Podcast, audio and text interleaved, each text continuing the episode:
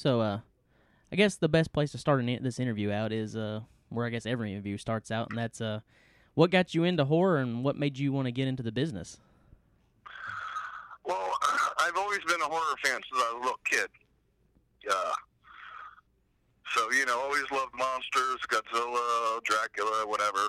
You know, and uh, uh, right around when I was thirteen, or no, no, actually probably ten, was uh, when my stepdad got his first VCR, and it was back in two in 1978 or 79. So I had my hands watching like Evil Dead and Andy Warhol's Flesh for Frankenstein, and you know, watching the crazy movies before most people really even knew they existed. So, and it just grew from there. Uh, so yeah, so I, I've just been a horror fan forever, and uh, and uh, yeah, yeah, yeah. So here I am. Um, when did you kind of get introduced to the more extreme films? That was well. You see, the the extreme stuff would happen now and then. You know, like uh, uh, Faces of Death, Blood Sucking Freaks, uh, Reanimator, stuff like that. So, uh, you know, I mean, Flesh for Frankenstein was pretty extreme at the time. You know, so there was always extreme movies going around. So whenever I'd come across one, it's like ah. But uh, when I started doing the um, the bootleg circuit back in the early 90s, early 80s even, and when I started getting my hands on, you know, uh, films from overseas, that sort of really like cracked it open. Because like it took me forever to find a bootleg copy of Cannibal Holocaust, but when I finally saw it, it's like ah, this is what we're talking about right here. Um, So, yeah, so yeah, so I've been, I've always enjoyed the extreme movies more, just because the extreme mo- movies usually had a lot more special effects. Mm. You know, uh, so yeah, and a lot, a lot more hardcore. You know, I mean, I, I love Hellraiser and this and that. Uh, but I think that stopped at number three. uh, the third Hellraiser was okay. It wasn't bad.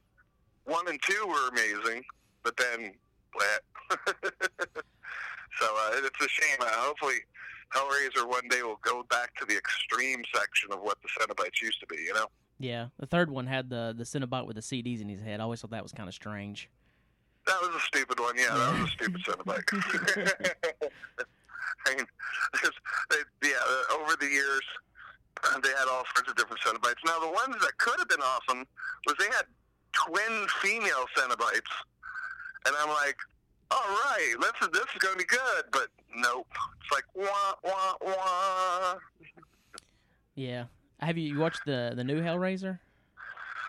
Oh no. Yeah, we haven't either. I'm just curious. I've heard mixed things, so Yeah, I mean, I've, I've heard blah. Uh, so, uh, and the thing is, you know, it's not on Netflix and it's not at Redbox. Uh, to see it, you know, maybe you can rent it online. mm, I don't know. That's uh, that's the hard part is that uh, movies nowadays it's not like uh, what it used to be, uh, and you can you know can't really find some online streaming, you know, to where you pay for it, you know, and this and that. I mean, you can find the stuff on torrents all the time, but I don't do any of that, right. you know.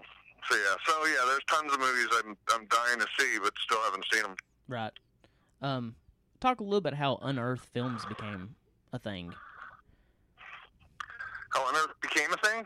Yeah, like how did unearthed start? Uh, well, I was actually pirating the guinea pig films back in the uh, 90s. And uh, the guy who was repping them contacted me, told me, hey, stop that. But hey, would you like to buy the guinea pig movies? And so, needless to say, me and him uh, worked together and uh, started on our films. Nice. um, I was always attracted to Unearth just because of um, you guys release you know really obscure and, and extreme films, and there's a couple movies I'd like to kind of ask maybe like how you first heard about them and what it was like putting them out. hmm for instance, um, the film that got me into Unearthed was uh, Black Sun: The Nanking Massacre. Like, what kind of your initial reaction to that one, and what it was like working on that? Oh well, that that was an awesome DVD. I mean, we did, pulled out all sorts of special features. Uh, the director T.F. Mou, uh, really cool guy, uh, very very open and stuff. And uh, uh, we had the telecine done for that because it's really it wasn't released before us. Um, and uh, yeah, actually, uh, T.F. Mou gave me the uh, screenplay for the third film in Men Behind the Sun, the series. And oh man, he was trying to get that done, but when he made uh, Black Sun, he was actually working with the Chinese government. You know, they were paying him money to make the film, and uh, um, yeah, when they saw it, they were like, "Oh yeah, this isn't good. this this is going to get us in trouble with the Japanese." And it did. Uh, I, I was even getting some death threats from Japanese nationalists uh, before we released it. And uh, the lady who wrote the Rape of Nanking, the book, she was actually shot in the head under a bridge a week before our release date. Jeez. So that was sort of um, interesting. Mm-hmm. Um, you know, so yeah, so uh, luckily you really couldn't find me at the time. Uh, I don't know if it was Japanese nationalists, but yeah, yeah, yeah. Um, so who knows? yeah, I was actually going to ask about that because I did a review for it on my YouTube channel a while ago, and the amount of comments of people trying to claim that the the Nanking massacre never happened was truly startling. Oh yeah, no, that's crazy. I mean, the amount of proof is ridiculous.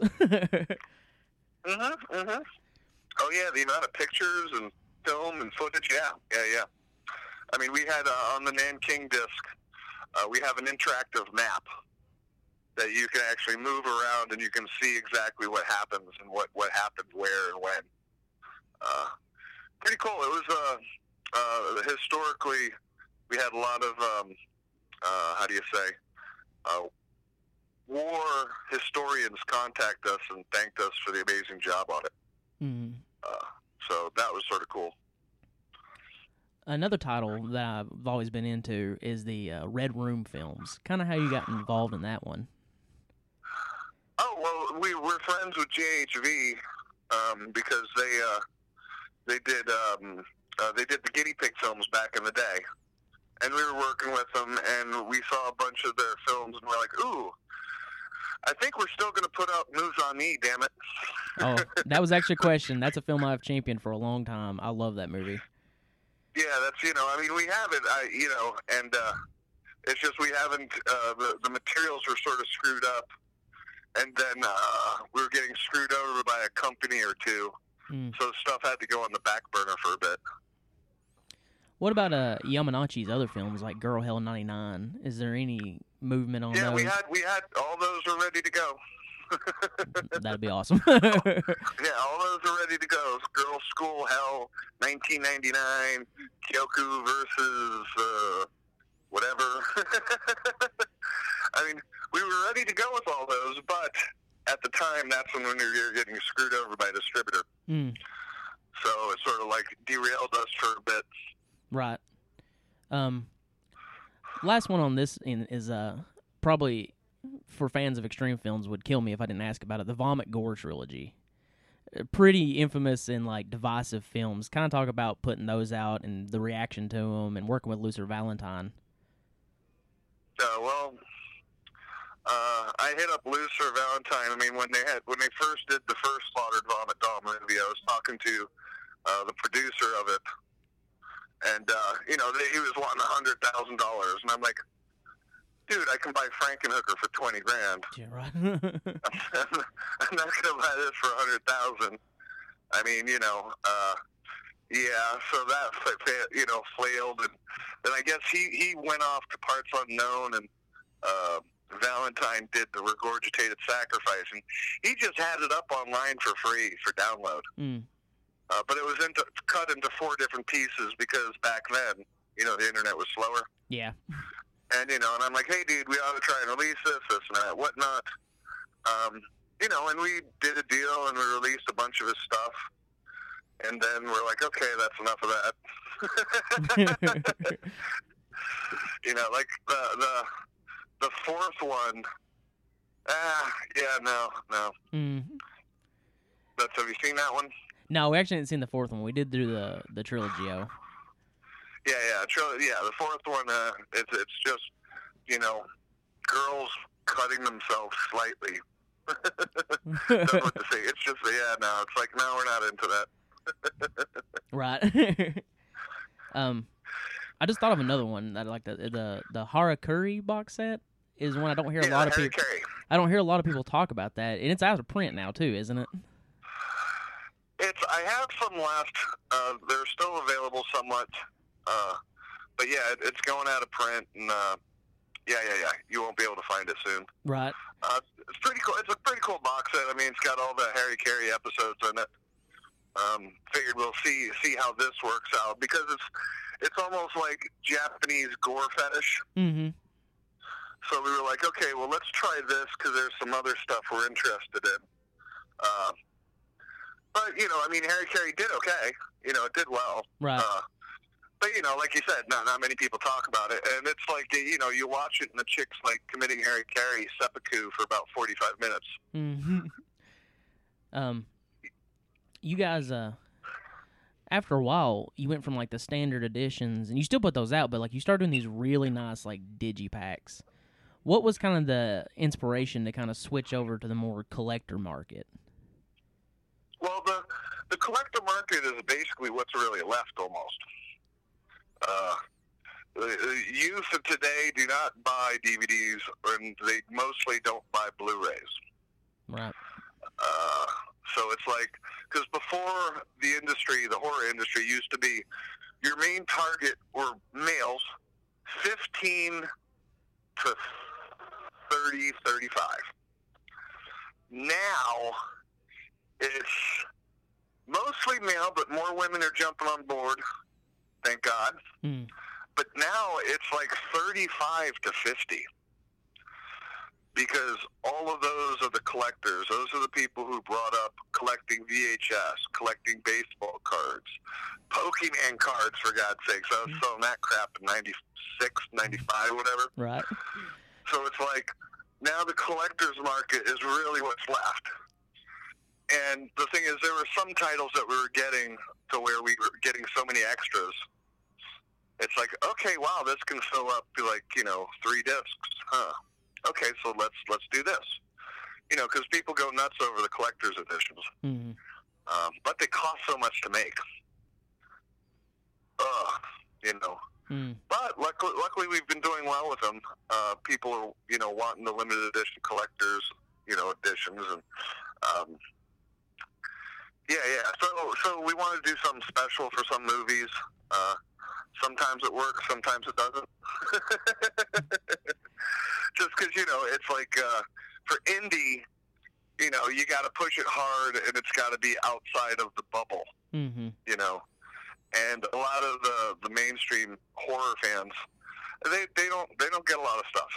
You know, it's like it's really the old school people who like grew up watching the VHS bootlegs back in the 80s and early 90s, and the older folks who have seen really everything.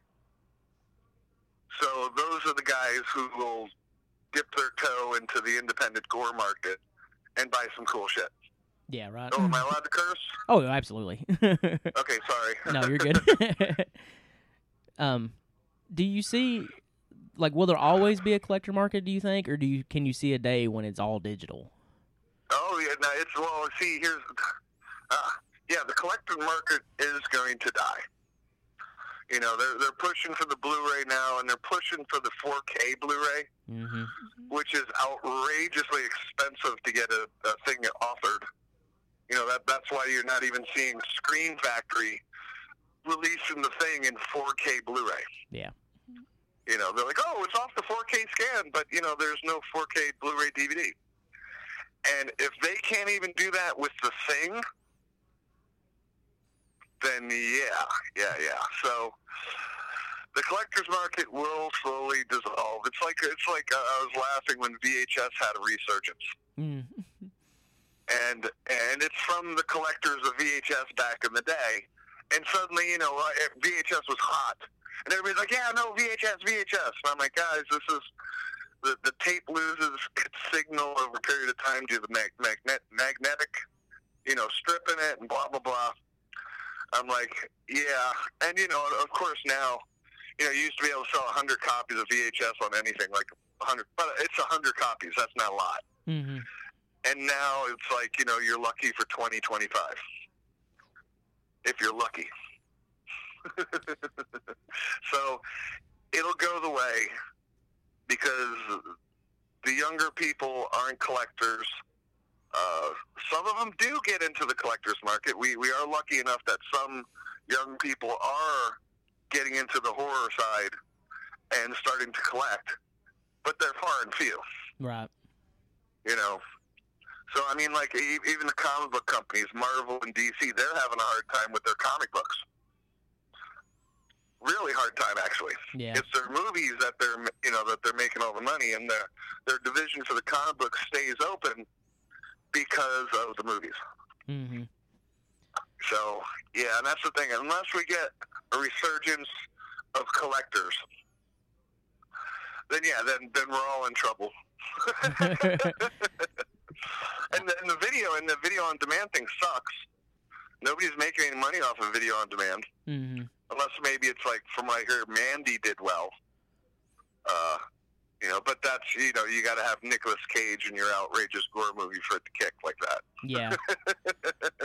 yeah. It seems like So yeah, that's the problem. Is there's so many movies to choose from. To get somebody to pick the one is way harder on video on demand. It seems like. And where to find it? It's like like we just released the Song of Solomon. That doesn't hit cable VOD until friggin' February. Mm. So uh, we just put it up on the Unearthed Extreme channel on Vimeo, which I hear you can get to through Roku, but I don't know. I Oh. don't know if that's true or not. But uh, yeah, I mean Netflix, Hulu, Vudu. I know Vudu is supposed to take the Song of Solomon. Don't know when. I know they're behind. So Solomon will get like a second brush, second push of fresh air, like you know later on next year Mm-hmm. when the normals can fucking find it on cable VOD and say, "Oh, what's this? Oh, it's an exorcism movie. I like exorcism movies." Click. They're gonna be in for trouble. Yeah, yeah, yeah. That's the that's the whole point. is it is it hard to get on stuff like Vudu? Like, is there a lot of unearthed titles on Vudu? oh yeah, no, there, there's no. That's uh, Solomon will be the first one. Oh wow. You know, uh, they're they're real choosy. Well, because they're also owned by Walmart. Ooh yeah. So my my reps were uh, like amazed and happy that they got it on Voodoo, but it's not on there yet. But it'll be there soon. You know, it's like and like Netflix. I've sold titles to Netflix before. It was catalog stuff. They were only paying three or four grand, but they were wanting quality control checks. And they're like, "Oh yeah, here we'll pay you this amount." But yeah, this is this is the quality control, and it's going to cost you three grand. And I'm like, "You're only giving us four grand each." mm. we can't do this. This is stupid. So we had it quality control checked elsewhere. Still cost us some money, but not as much as what Netflix wanted. So it's like so it's hard to get titles on the the big corps uh, streaming sites. Right. And I, I mean, I was told recently that Netflix for independent films are only get paying like two or three grand. What's the use of doing that? Right. Because it's like, okay, they'll have it nonstop streaming for two years to how many hu- hundred million people or whatever, and they'll only give you two or three grand. It's like, no, screw that. You guys don't get to see it. Because it doesn't make sense. I mean, it makes sense if you want to uh, ego stroke yourself. Look, my movie's on Netflix. Mm. But it doesn't mean that, you know, you made any money. Right. Um, Yeah. We're both big independent wrestling fans, and currently the the movement in there is everything has its own streaming service. Could that be something you think the the movie and horror industry could do? Do you think that's something that's possible? Well, I mean, Shudder's going going at it, and that's not owned by AMC. Mm-hmm. and they pay good money, from what I understand. We've hit them up a couple of times, and they just said no. We had somebody on the inside that was interested, but then he quit. Mm. And there's other, I think there's Spook TV or something. I just saw a new one, Film Fest or something, and they're pushing horror movies and stuff. I mean, I mean that's why we have our own uh, uh, Vimeo channel because you know you can't find our stuff on normal VOD services because it's too extreme. Right. And we're working on a Roku channel. If that works, then yay. Uh, Mhm. but we'll see what happens. Uh, we're still put, trying to put it together. Yeah. Um. You all announced. Uh, I believe it's the Unnameable. Is that the correct name for it? Mm-hmm. Yeah, that's the name. And you're kind of stepping into a more of a uh, a retro market with a couple titles. How did that become a? How did that come about? And um, what can we expect from that in the future? Oh well, that you see, the, that's the thing. If you look at the earlier titles of Unearthed, all that stuff was basically retro titles. Aftermath was made in 1993, I Hmm. think. You know, we released Frankenhooker, Rock and Roll, uh, Evil Dead Trap 2. I mean, even though they were new first releases here in the U.S., they were also older titles. So uh, the thing is, uh, you know, older titles cost quite a bit, and we actually sell a lot of titles to Arrow and other companies. So uh, we're just not going to sell them everything anymore.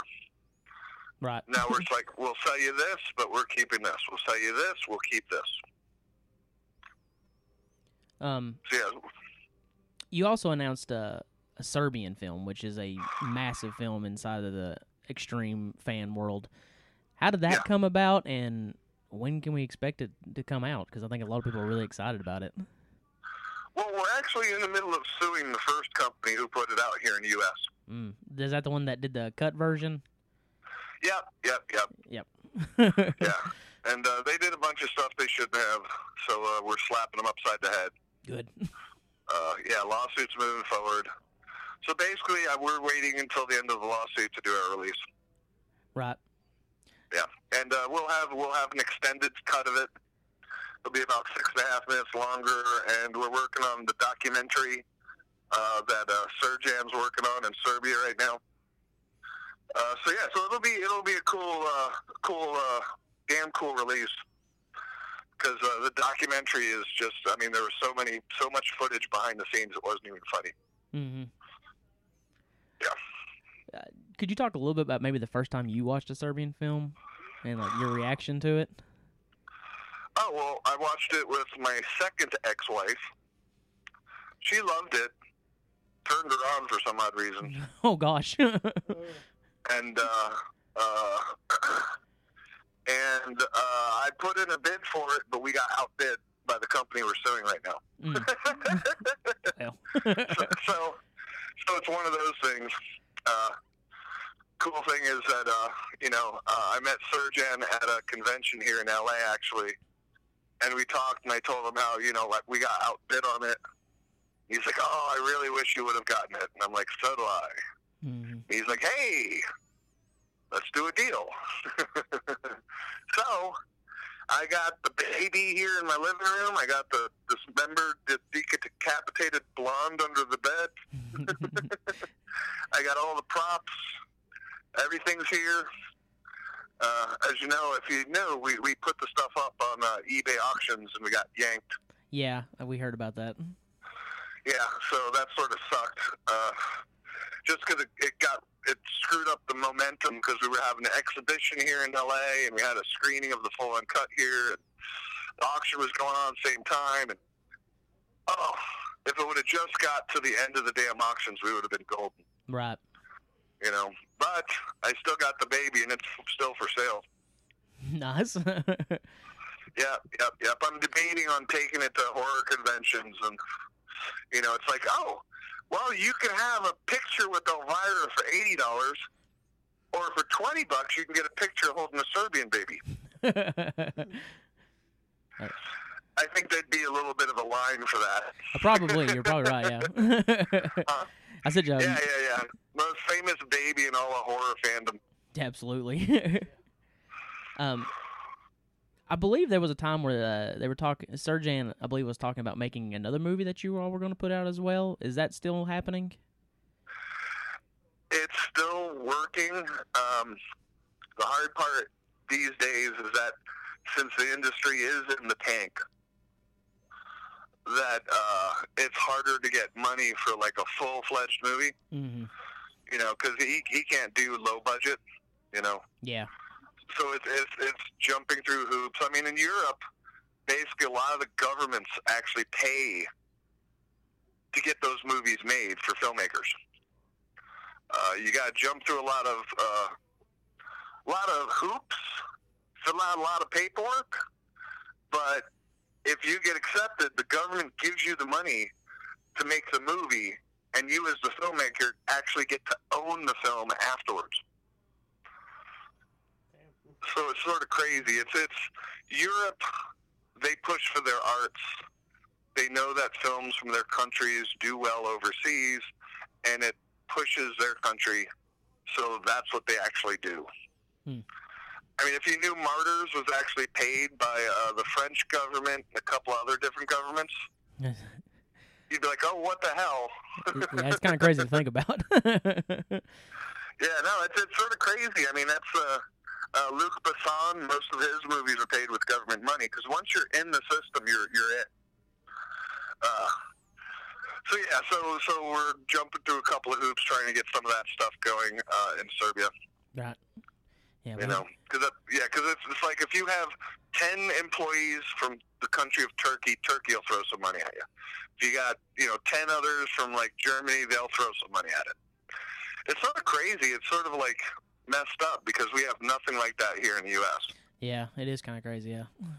Yeah, yeah. Um, I guess now would be a good time to start talking about the American Guinea Pig movies. How did the ideal come from? Like to kind of relaunch this series. Like where did that all start? Back in 1996, I was writing the history of the guinea pig films, and I was driving in my car someplace, and I was like, "Oh man, I'd love to somehow get the rights to these and release these in the U.S." And lo and behold, years later, it actually happened. And while it was happening, I was like, "Hey, what if we get the name? Can we do, remake a new series?" And the Japanese company's like, "No, no, no, no, no." They're like, "You're lucky you're getting the films to release in the first place." And so it's always been on my mind since 2002. Little did I know, 11 years later, I'd start making them. So it was a very long plan. That is very long. Yeah, yeah. Mo- Most people would have given up, or they would, they're short-sighted, and they're like, "Oh, I got to do this this month or this this year." It's I'm like, no, no, no. I'm I'm gonna make sure this happens in a decade. um, so yeah, so it's it's so yeah. So uh, recently, you know, the uh, the president of the company in Japan uh, was retiring. Hit him at the right time. And he's like, yeah, yeah, yeah. Go ahead, just go for it. I don't care. nice. So boom, paperwork signed. Boom, it's going, Um, and that's how he started. was uh was the being the first one bouquet of guts and gore kind of a plan to give the american audience something a little more familiar before you kind of strayed into crazier territory Oh yeah, I mean, uh, Bouquet of Guts and Gore. It's actually the prequel to Flower, Flesh, and Blood. Because at the beginning of the Flower, Flesh, and Blood, Hideshi Hino, the director, puts it point blank on the screen. It says, "I received a snuff eight millimeter snuff movie in the mail. I watched it, and this is my reenaction of it." Reenaction, re reenactment of it. Thank you. So Bouquet is the movie that he supposedly watched. i don't think i ever put that together that is awesome Yeah, you see, so it's, it's a prequel, and that's the movie that was the inspiration for Flower, Flesh, and Blood. And when fans find out about that, they're like, "Oh, holy shit, that's smart. That's cool. Yeah. That's awesome." You know. So uh, yeah, and that was to connect the old to the new, making a prequel, and now we can do whatever the hell we want mm-hmm because that's basically it's an extreme gore series, and there's only been one before that, and that was the guinea pig movies. You know, because I don't think I mean, you know, there's like, uh, you know, basket case one through three. You know, it's the same story, same actors, this and that, but there's no real series that's just pure gore. So it's an awesome thing that we're doing, and I'm really lucky to be able to be pulling it off as as well as we're doing. Mhm. you heard the question, uh, Right. as well as we're doing, you know. Um, so so yeah, so it's it's it's interesting. It's fun. I think it's going to be, you know, I'm hoping to keep it going for a while. Uh, the people I work with here are wanting me to do bigger budgeted movies now, since Solomon. you mhm. know. Uh, and that's all awesome, and I'm all for it. Hell yeah. Uh, but it's hard to get somebody to finance, you know, an idea because it's it's sort of crazy. Because you got to have an idea that the money person is like, oh my god, yes, I want to see that. Here's all the money Right. and and people who do make movies know it's a crapshoot you never know what the heck's going to be made hmm and whether or not it's going to be commercially viable, decent, good, whatever. So yeah, it's it's it's a really screwed up industry because there's a lot of lot of trust fund kids out here, hmm a lot of independently wealthy people that make movies and they don't care if they lose money. yeah. but it's a business. You got to make you got, if you make a movie, you got to make three times the budget back. One to pay off the investors, one to pay whatever bills and stuff, and another to make the sequel. It's crazy. Yeah, yeah, that's what that, that's what you got to do. Otherwise, then you're just I don't know what you're doing. um, Marcus Koch's effects in all of the movies are uh, absolutely amazing. Kind of where did you meet Marcus Koch, and how's it working with him? I met him in Tampa, Florida. I mean, we both lived there, and uh, uh, it's funny. He tells me he met me at my comic book store, but then he said my video store, and he told me he directed the movie Rot, and he swears up and down that I said, "Oh yeah, Rod, That movie sucks." Okay, and I'm like, dude, I've never seen Rod. That's not me you're thinking of oh no, it's you. And I'm like, no, no, it's not. I actually just watched Rod here like maybe three months ago, three or four months ago with him. right. And I'm like, yeah, no, this is all, no, never saw it. And yeah, so, but, um, I met him a long time ago and we stayed friends and, you know, I had a video store at one time, so he'd pop in every now and then. And, uh, he made his movie A Hundred Tears and we were going to release it for him. Uh, they ended up going with another company and got ripped off. and then they came back to us, and uh, it was sort of sort of interesting because when I was going through my last divorce, I was looking for a place to stay, and he's like, "Oh, dude, you can move in with us," you know, blah blah blah. hmm So so me and him became roommates.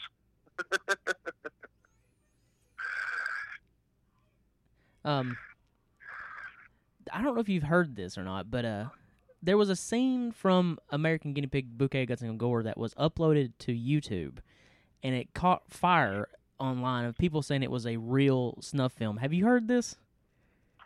Oh yeah, I saw it. it had like the top five things from the deep web. Yes.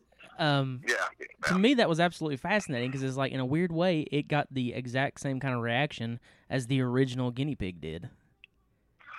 Oh yeah, it, it, showed up uh, on the torrents, and in Mexico they were pushing it as real too. That's incredible. Uh, There's a couple places that were pushing it as real, uh, which is great. It's like, all right, Mhm. awesome. I could sell some copies to Mexico. That's right, yeah.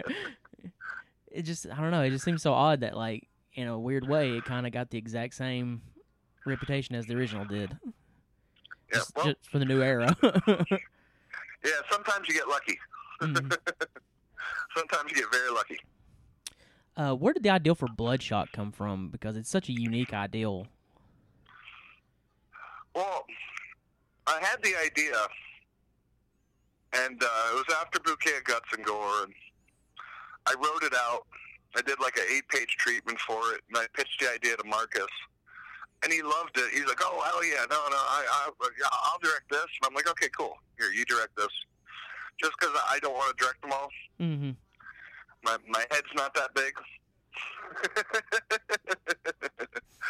so like I, I'd like to write them all, but even that's changing now, you know. And Yeah. uh, so I wrote Bloodshock, and you know the ending, you know um, what he came up with with the black and white that went to color. That was all him. Uh, and yeah, it's just it's just it's just beautiful. It's you know, and, and that's the thing because we already did Bouquet of Guts and Gore, so it's like we can't do another snuffing, you know. Mm-hmm. Because really, how the heck are you going to top Bouquet? Yeah. you know. So, but with Bloodshock, and that's a cross between Devil's Experiment and Lucky Sky Diamond, hmm. because that's like an unofficial guinea pig movie where the people were taking out adrenochrome out of somebody's head and getting all stoned and high and bouncing around the walls. Yeah. Right. Uh, re- really cool. I tried getting the, the, the rights to that, but it's in legal limbo right now because a couple different people own it. Hmm. Uh, so Devil, uh, so Bloodshock is like a cross between Devil Experiment and uh, Lucky Sky Diamond, and uh, you know Marcus did a great job because it's, it's totally different than Bouquet. Uh, it's mean. The black and white, you know, has a really nice, you know, sheen to it. I mean, I, I've seen people complain that you know they're like, "Oh, it's it's a guinea pig; it needs to be in full color." Blah blah blah blah blah. Well, what they don't know is that the future box set's going to have the full color version of Bloodshock as well. I really like the black and white. I think it adds something to it. I think it makes it really gritty. Oh, it does. Scary. Yeah, no, it does, and it, and it helps the ending go. Mm-hmm. But you know, on the box set, we'll have the normal version, which is the black and white one. But we'll also have a a, a duplicate version. that'll be 12 minutes longer and in full color. Um, when Bloodshock was coming out, did you get any kind of like people freaking out, like, "Oh no, they're switching the format"? No, no, nobody could. No, no. Everybody was like, they they knew that we had to do something different.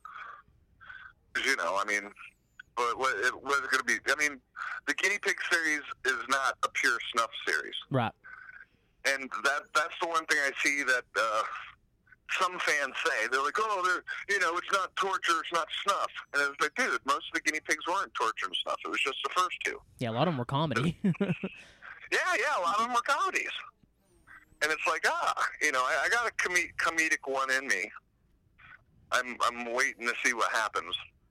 You know, because I mean, Solomon and Sacrifice just came out, so we'll see how the sales do. mm-hmm. To you know, because if if it doesn't make you know everybody money, then it's just like okay, then you know, let's move something different. Right. You know. But I think you know if we can keep budgets low and stuff, and uh, Gorehound interest high, then we can keep going. Um, Song of Solomon, like me personally, I'm not a big fan of the Exorcist films, but I really, really loved Song of Solomon.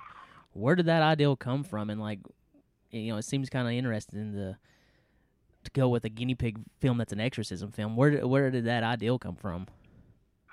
Well, that, that was all me. was, it was. Uh, I wanted to do an exorcism film. I mean, I actually started buying the uh, the books and the clothes and the exorcism kits like uh, right after Bouquet, just to start stockpiling stuff for it. And uh, Bloodshock was done. You know, uh, had some money from that, and then I'm like, okay, hey, we're going to make a crazy exorcism film for the guinea pig universe. Because that's awesome. Yeah. Because no, nobody's done an outrageous exorcism film before, Mm-hmm. you know? And all the newest ones, you know, Conjuring and Exorcism of Emily Rose and da da da da da. It's just like nobody went there, so I'm like, we're going to go there. Yeah. and that's exactly what we did. And you know, um, I wrote the screenplay for that. Uh, pretty detailed. Uh, um, a lot of the rights in there, and you know, we used 100% real Catholic rituals, and everybody was wearing real Catholic robes, and you know, everything was like hunky dory.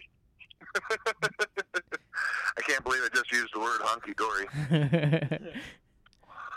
but uh, yeah, yeah, yeah. It was something different, and I mean that's why we don't have the American guinea pig name on it. And that was to hopefully get it into Redbox, which they turned down. Those rat bastards. oh God.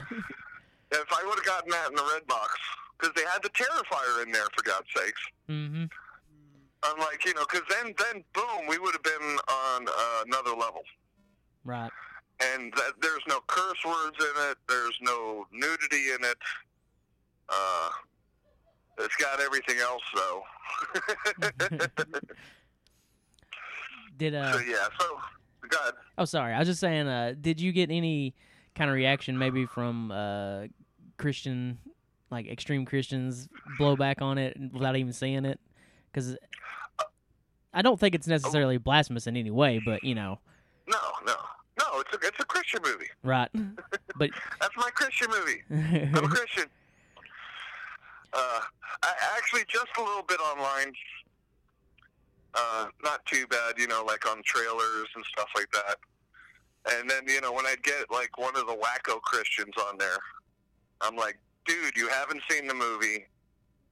I'm a Christian. This is my Christian movie. You're judging me and the movie before you've even seen it, so you need to shut the fuck up right. and usually, you know, they'll, they'll come back at me, and then I'll spout a couple of uh, uh, couple of lines from the Bible back at them, and then they just slink away. Usually, it's amazing. A lot of times these people online need to have the last word.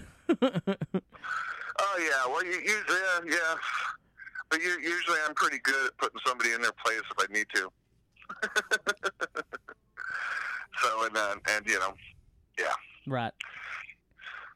Um. So hopefully, we'll, well, hopefully there'll be more outrage as it, as it keeps growing. You know, because I've talked to a lot of people that are like, "Oh my God!" They're like, "This is like Under the Exorcist. This is my favorite exorcism movie," mm, and I'm gonna turn everybody onto it. So if just if the fans push it, promote it, get their friends to watch it, just to be like, "Holy shit!" It'll become a thing. Because the, the thing is, it's like it's so brand new. It, it just came out August 14th. I mean, how long did it take Evil Dead to become like a thing? right. You know, and uh, it was like that was shot like '79 or '80, I think, and then it was released on VHS in '81. And then we didn't get an Evil Dead 2 until '88, maybe Right. '87. But it took a long time, you know. And movies got to be out there in the ether long enough for it to get a following. Mm-hmm. Uh, unless you have the the big bucks to like make it a splash, Yeah. which you know we don't. we, we we can make a splash with our fans, and uh, the horror industry knows we're here. Um, we keep bumping up against other people like, oh no, I didn't have to watch extreme movies. No, it's got to be mainstream. Oh, it's got to be mainstream. hmm It's like fuck you.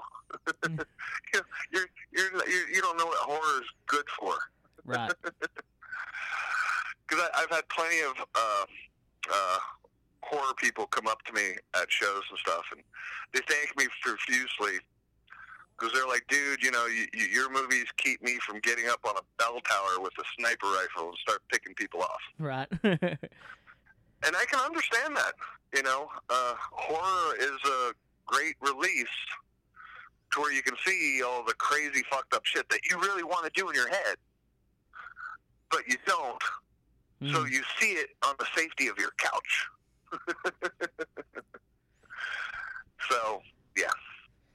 Um, what I thought was very interesting was as the Song of Solomon was getting ready to drop with the kicks or the Indiegogo and everything, out of nowhere you guys announced Sacrifice. Where did this come from, and was that the plan all along to kind of just sneak it in there and surprise everybody? Well, um, Domiziano, he produced it. Yeah, he's in Italy. And when they had it, they actually said, like a guinea pig, sacrifice. And somebody told me about it, and I went and I found him, and I hit him up, hey, you can't do that shit. And he's like, yes, we can. And I'm like, no, you can't.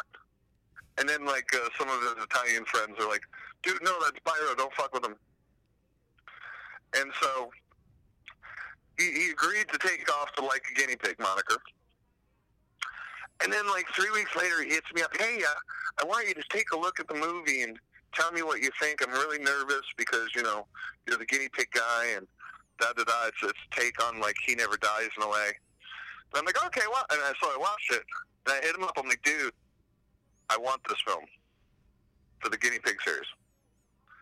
And he's like, what? So you know, we worked out a deal. So it was like that was going on behind the scenes while the Solomon thing was hitting. And I was like, okay, now we got a fourth film. And uh, I went and I showed it at Texas Frightmare. And everybody thought I was going to be showing Song of Solomon. So the place was pretty packed. But instead, they got Sacrifice, which sort of blew their minds Hmm. and that's when we added it. I think it was, yeah, yeah. Texas Frightmare was a couple of months before the Indiegogo that we started. Right. So then, you know, and I figured let's add the, you know, sacrifice to the Indiegogo, just because they'll be like, oh, holy shit, a secret guinea pig. That's Hmm. awesome. so it's, it's the whole thing is keeping the fans on their toes, Right. Like giving, give, making the excitement happen. Yeah, we live in a day when rumors and everything are out there. It's so rare to actually get surprised by something, and that generally was a surprise. I was like, I know I was like, wow, that's insane. That's awesome that it just kind of happened. yeah, yeah, that's yeah, that's yeah, that's exactly what we're going for. So, that's cool. I mean, I'm trying to do like the. Uh, I mean, if I could go and like do a thea- theatrical showing and put joy buzzers underneath everybody's seat, I would. hmm like William Castle did for The Tingler. Right. But the industry is totally different now. And you know, the the old school horror guys, they'd be able to get theatrical showings and independent screenings and stuff, but everybody turned corporate right.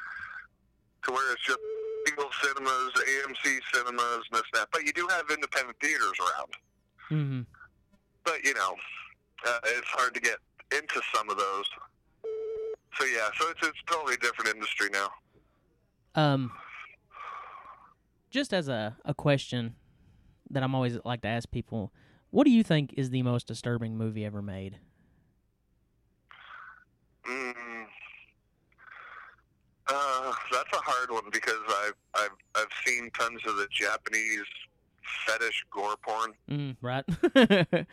You know, uh, like Tojiro Rare fetish. I mean, that's that's the hard part because like I've I used to sell like you know uh, hardcore sadistic you know uh, porn vids where it's like guys would cut off their own fingers just to be like, look at me, you know. And, mm, people like nailing their balls to a table with a hammer and nails. So, so it's sort of hard for me to say a movie. Um, maybe a thing called uh, uh, erotic perversions. oh, I don't think I've ever heard that one. Yeah, I, I have. I have one of. You know, I have an existing copy here. It's a 1974 uh, porn loops with like you know hooks and fish hooks through the nipples and guns in the mouth and force this and that.